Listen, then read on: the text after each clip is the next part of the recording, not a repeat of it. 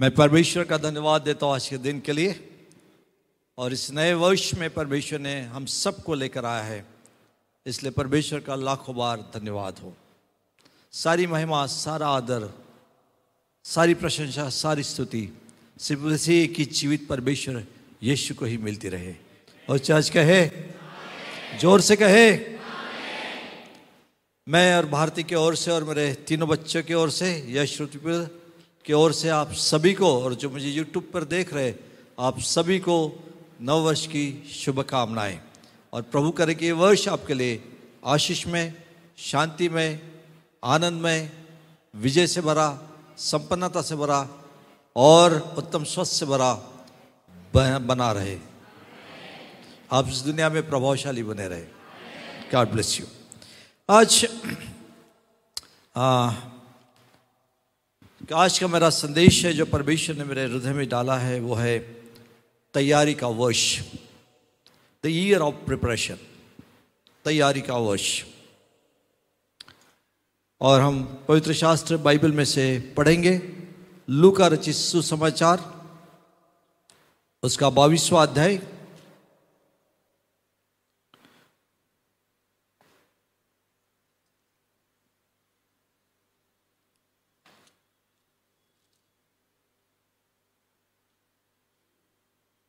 उसके सात से तेरह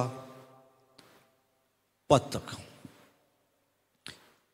लुका रचित सुसमाचार, इसका बाईसवा अध्याय, सात से तेरह पद तक। तब अखमेरी रोटी के पर्व का दिन आया, जिसमें फ़सल का मेमना बलि करना आवश्यक था।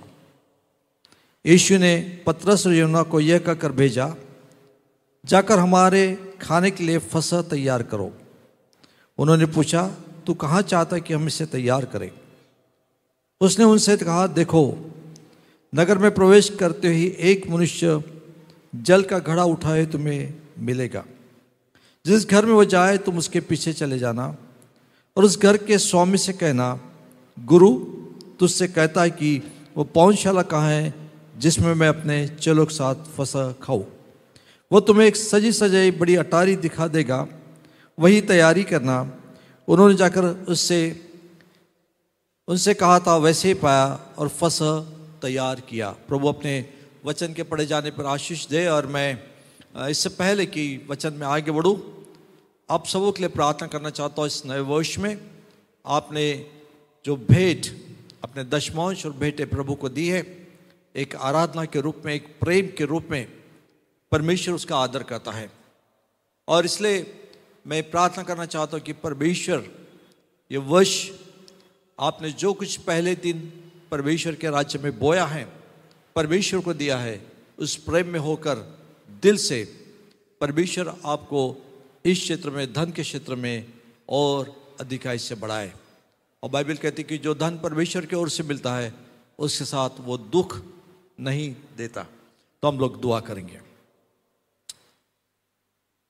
प्यारे यीशु, मैं आपको धन्यवाद करता हूँ कि आपने सुंदर समय दिया कि हम आपकी आराधना करें।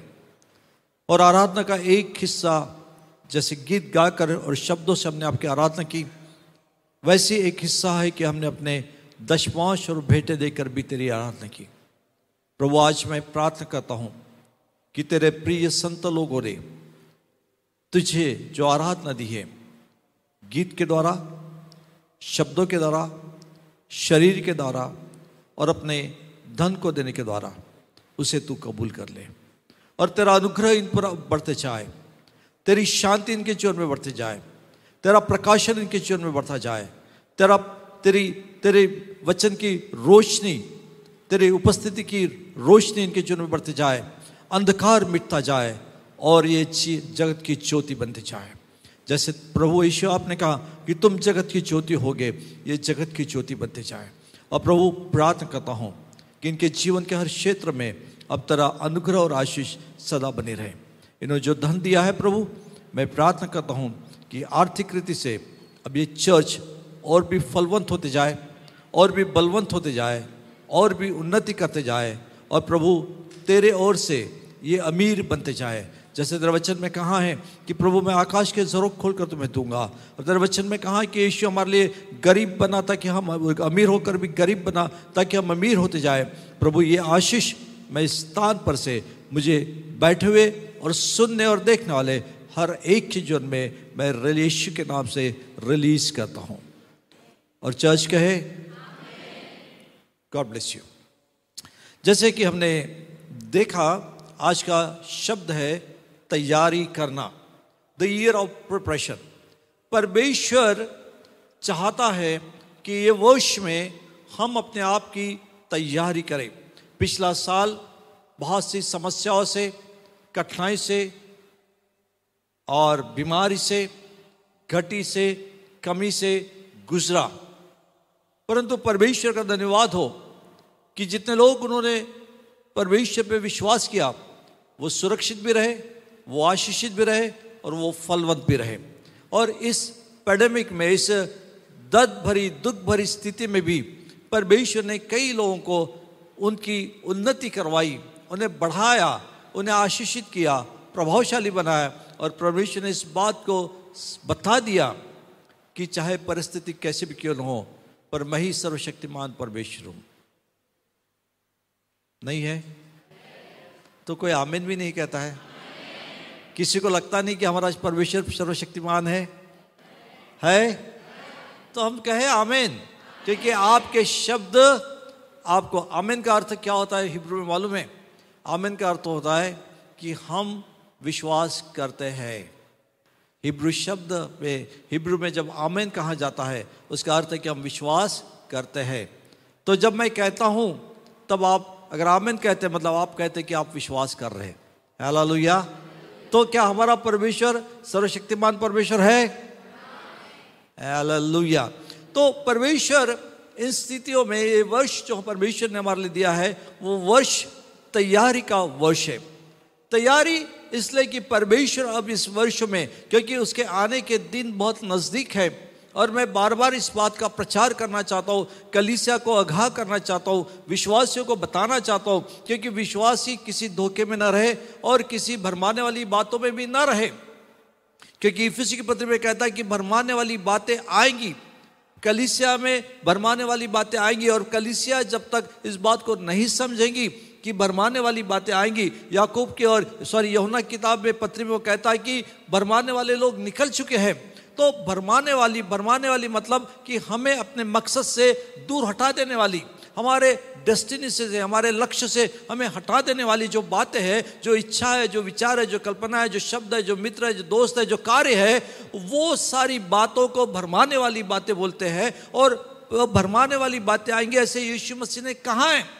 तो जब ऐसा कुछ हो रहा है, इसका अर्थ है कि हम एकदम सही दिशा में जा रहे क्योंकि जो कुछ हमारे प्रभु यीशु मसीह का, वो वैसे कि वैसे पूरा होते जा रहा है। तो भरमाने वाली बातें आएँगी, पर हम तभी सुरक्षित रह पाएँगे जब हम समझेंगे कि बातें कलिसिया में आने वाली है और हम अपने आप की तैयारी करें, ताकि हम किसी भी भरमाने वाली बातों से हम फंसे नहीं और हम अपने लक्ष्य से भटके नहीं। दूर हटने जाए। हमारा लक्ष्य क्या है? हमारा लक्ष्य इस पृथ्वी पर सिर्फ़ आशीष पाना नहीं है। पहला कृत्य पंद्रह अध्याय कहता है कि अगर हम इसी जीवन में परमेश्वर पर विश्वास करते हैं और इसी जीवन की आशा रखते हैं और इसी जीवन में आशीष पाने की हर हम आशा रखते हैं परमेश्वर से तो हम सबसे अभागे लोग हैं। पर वो कहता आगे चल के, पोल कहता कि, परंतु तो यीशु जिस दुनिया में आया, वो मारा गया वो गाड़ा गया और तीसरे दिन फिर से जूटा और हमारे लिए एक जीवित आशा दे के रखिए कि जो कोई इस पर विश्वास करता है, वो अगर मर भी जाए तो जीवित हो जाएगा और जो जीवित है, वो बदल जाएँगे। हाला तो बोलता, हमारी एक धन्य आशा है। और वो आशा है, हमारा हमारा लक्ष्य क्या है? हमारा लक्ष्य सिर्फ़ पृथ्वी पर की आशीष पाने का नहीं है।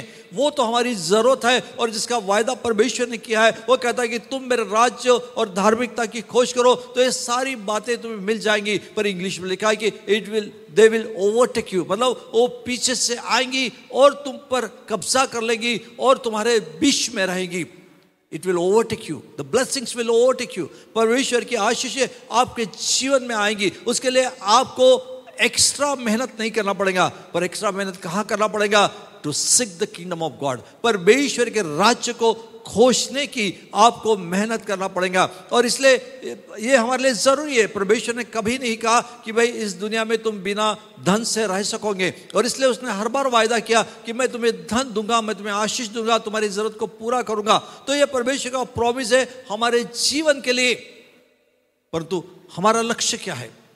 उस संसारिक वस्तुओं में लिप्ट रहने का नहीं है। हमारा ध्यान, हमारा डिज़ायर हमारा लक्ष्य संसारिक वस्तुओं को प्राप्त करने का नहीं, पर उस उस महान दिन, जिस दिन प्रभु यीशु मसीह कहता है कि जिस दिन प्रभु प्रभु यीशु मसीह जब आद्य दूत, आर्च एंजल जब स्वर्गदूत वो तुरई फूकेगा और यीशु मसीह बादलों पर आएगा और मुर्दे जिलाए जाएँगे और जो जीवित है वो भी उठा लिए जाएँगे और बादलों पर यीशु से मिलेंगे और वहाँ से हम स्वर्ग के राज्य में जाएँगे। वो हमारा लक्ष्य है और इसलिए यीशु ने यमुना की चौदहवें अध्याय में कहा कि मैं तुमसे कहता हूँ कि तुम व्याकुल मत बनो, पर तुम्हारा लक्ष्य मुझ पर बना रहे, क्योंकि मैं जाकर तुम्हारे लिए जगह तैयार करता हूँ और जिस दिन जगह तैयार हो जाएगी, मैं वापस आऊँगा और तुम्हें वापस अपने साथ लेकर जाऊँगा, ताकि जहाँ मैं हूँ, वहाँ तुम रह सके। तो हमारा लक्ष्य क्या है कि जहाँ यीशु रहेगा, हमेशा लिए वही हम रहेंगे। यही हमारा लक्ष्य है और इस लक्ष्य से, इस उद्देश्य से, इस डेस्टिनी से इस मंजिल से हम कभी भी भटके नहीं। पर हमारा सारा, हम दुनिया में काम करते रहेंगे। हम काम करते रहेंगे, व्यवसाय करते रहेंगे, पढ़ते रहेंगे, हम पारिवारिक जीवन जीते रहेंगे। पर हमारा लक्ष्य क्या रहेगा? हमें उस स्वर्गीय राज्य में यीशु के साथ सदा रहना है। हालेलुया और इसलिए बहुत ज़रूरी है प्रिपरेशन बहुत ज़रूरी है तैयारी बहुत ज़रूरी है। और ये वर्ष तैयारी का है। परमेश्वर चाहता कि उसके लोग ऐसे नहीं जीवन जिए पर वो चाहता कि उसके लोग तैयारी में रहे। जब उसने चेलों से कहा पूछा कि फसक कहाँ तैयार करना है? कहाँ हमें फसक का भोजन लेना है? क्योंकि यहूदियों में फसक का भोज बहुत ही महत्वपूर्ण माना जाता है। और इसलिए उसने कहा कि ये फ, ये फ, ये ये पर्व हम कहाँ मनाएँगे? यीशु ने उसको कहा कि तुम जाओ। और चाहते वक्त तुम्हें एक व्यक्ति मिलेगा जो पानी का घड़ा लेकर चाह रहा है। आपको मालूम है कि पानी का घड़ा मतलब क्या है? पानी पवित्र आत्मा को दर्शाता है। यीशु ने कहा कि मैं जा रहा हूँ, पर मैं अपनी पवित्र आत्मा तुमको भेजूँगा और वो पवित्र आत्मा तुम्हें मार्ग दिखाएगा, दिशा दिखाएगा, तुम्हें समझाएगा, तुम्हें सिखाएगा, तुम्हें तैयार करेगा और मेरी बातें तुम्हें याद दिलाएगा।